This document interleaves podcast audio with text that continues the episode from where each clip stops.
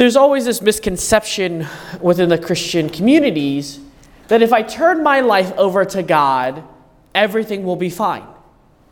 God will handle everything. I don't have to do anything, and my life will be fine. But we find in today's gospel reading a, something, a, a true image of what it means to live out a life of discipleship.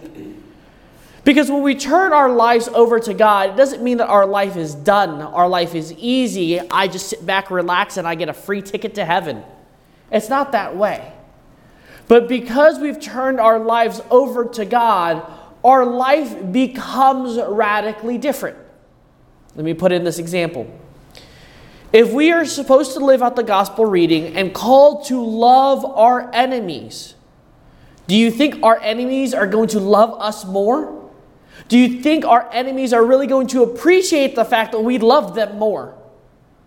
Our enemies, therefore, are driven on the fact that we hate them so that they can continue to live out their vibrant, angry life. And so we already begin to see the tension within our family, within the community, if we begin to live out this radical life.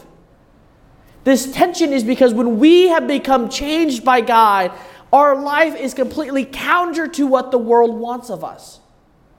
The world tells us to chase after money, yet Jesus says, go after just enough and provide for enough for the day. The world tells us to pursue love of the body, pursue our fleshly desires.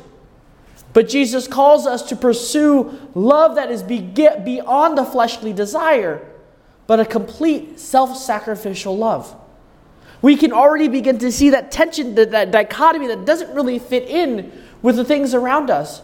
And for that reason, we're going to constantly be living in this tension.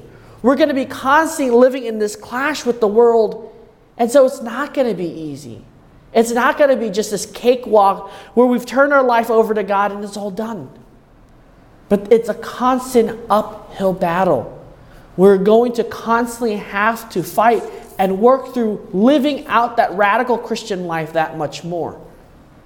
But what is great is we're not here to do it all by ourselves. We hear in our gospel reading today For it will not be you who speak, but the Spirit of the Father speaking through you. The Holy Spirit guides us in all this trial and the tribulation. The Holy Spirit is the gift of Jesus Christ left to us as he ascends to the Father so that we are not orphans, that we are not left alone. So we have God walking with us every day and every moment of our life through all the hardship, through all the difficulties, through all the challenges. So, my dear brothers and sisters, as we continue our Christian journey, as we continue our Christian life, we hear the promise today it's not going to be easy. But we're not alone in this journey. We're not alone in this way of life. We're not alone on this path. There's going to be difficulties, there's going to be trials, but God is with us.